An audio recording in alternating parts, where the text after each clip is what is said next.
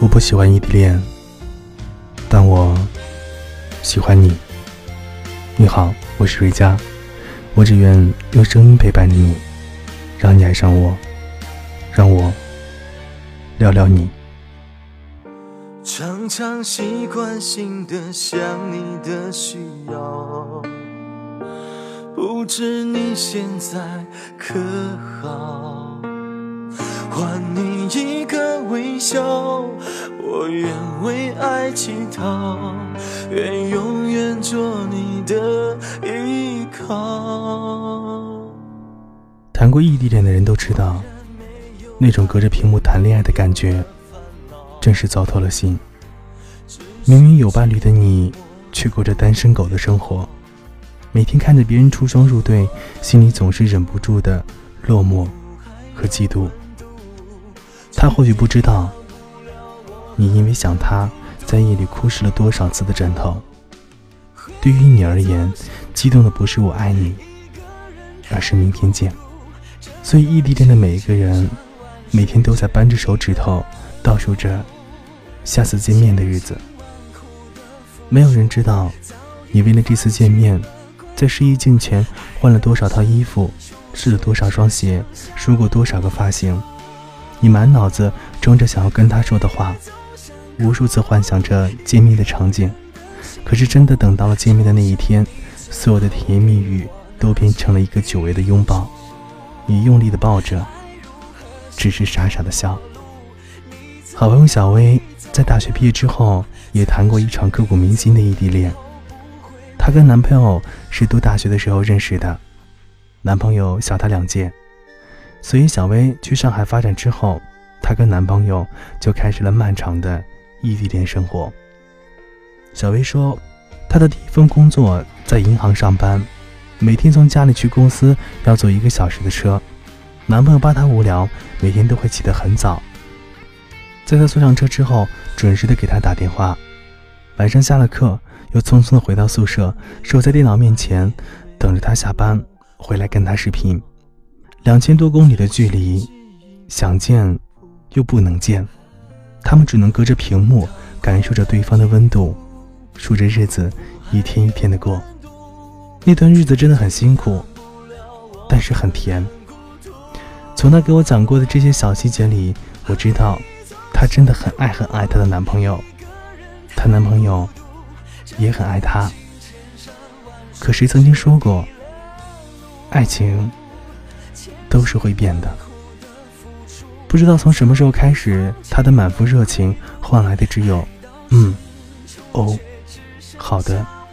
以前他会主动的找他聊天，后来即使他在线，也不会对他隐身可见。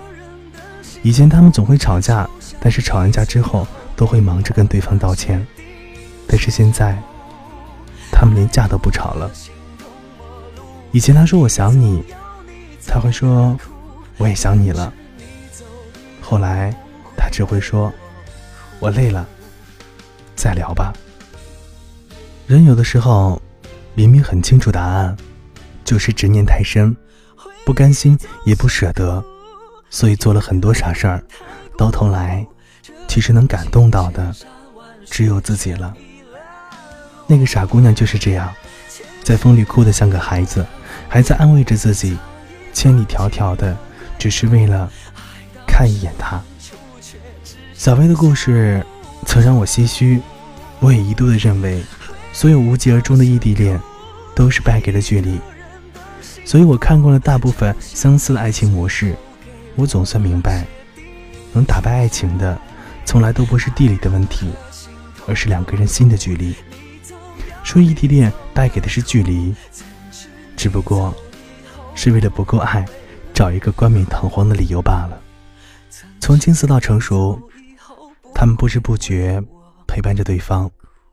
回头想一想，在两个相隔万里、触不到彼此的地方，对方的每一个语气、每一个表情，都能引起对方的无必要的猜测和遐想。而他们却在平淡的日子里互相鼓励，慢慢坚持。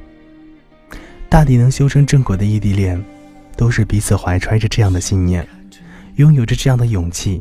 一路披荆斩棘，消除诱惑，在无数个寂寞的夜里，坚定的给予自己的安全感，然后兴奋的不顾一切来到对方的身边。在这份坚持里，怀抱的是对共同未来的一份笃定。所以，我不喜欢异地恋，但我真的喜欢你。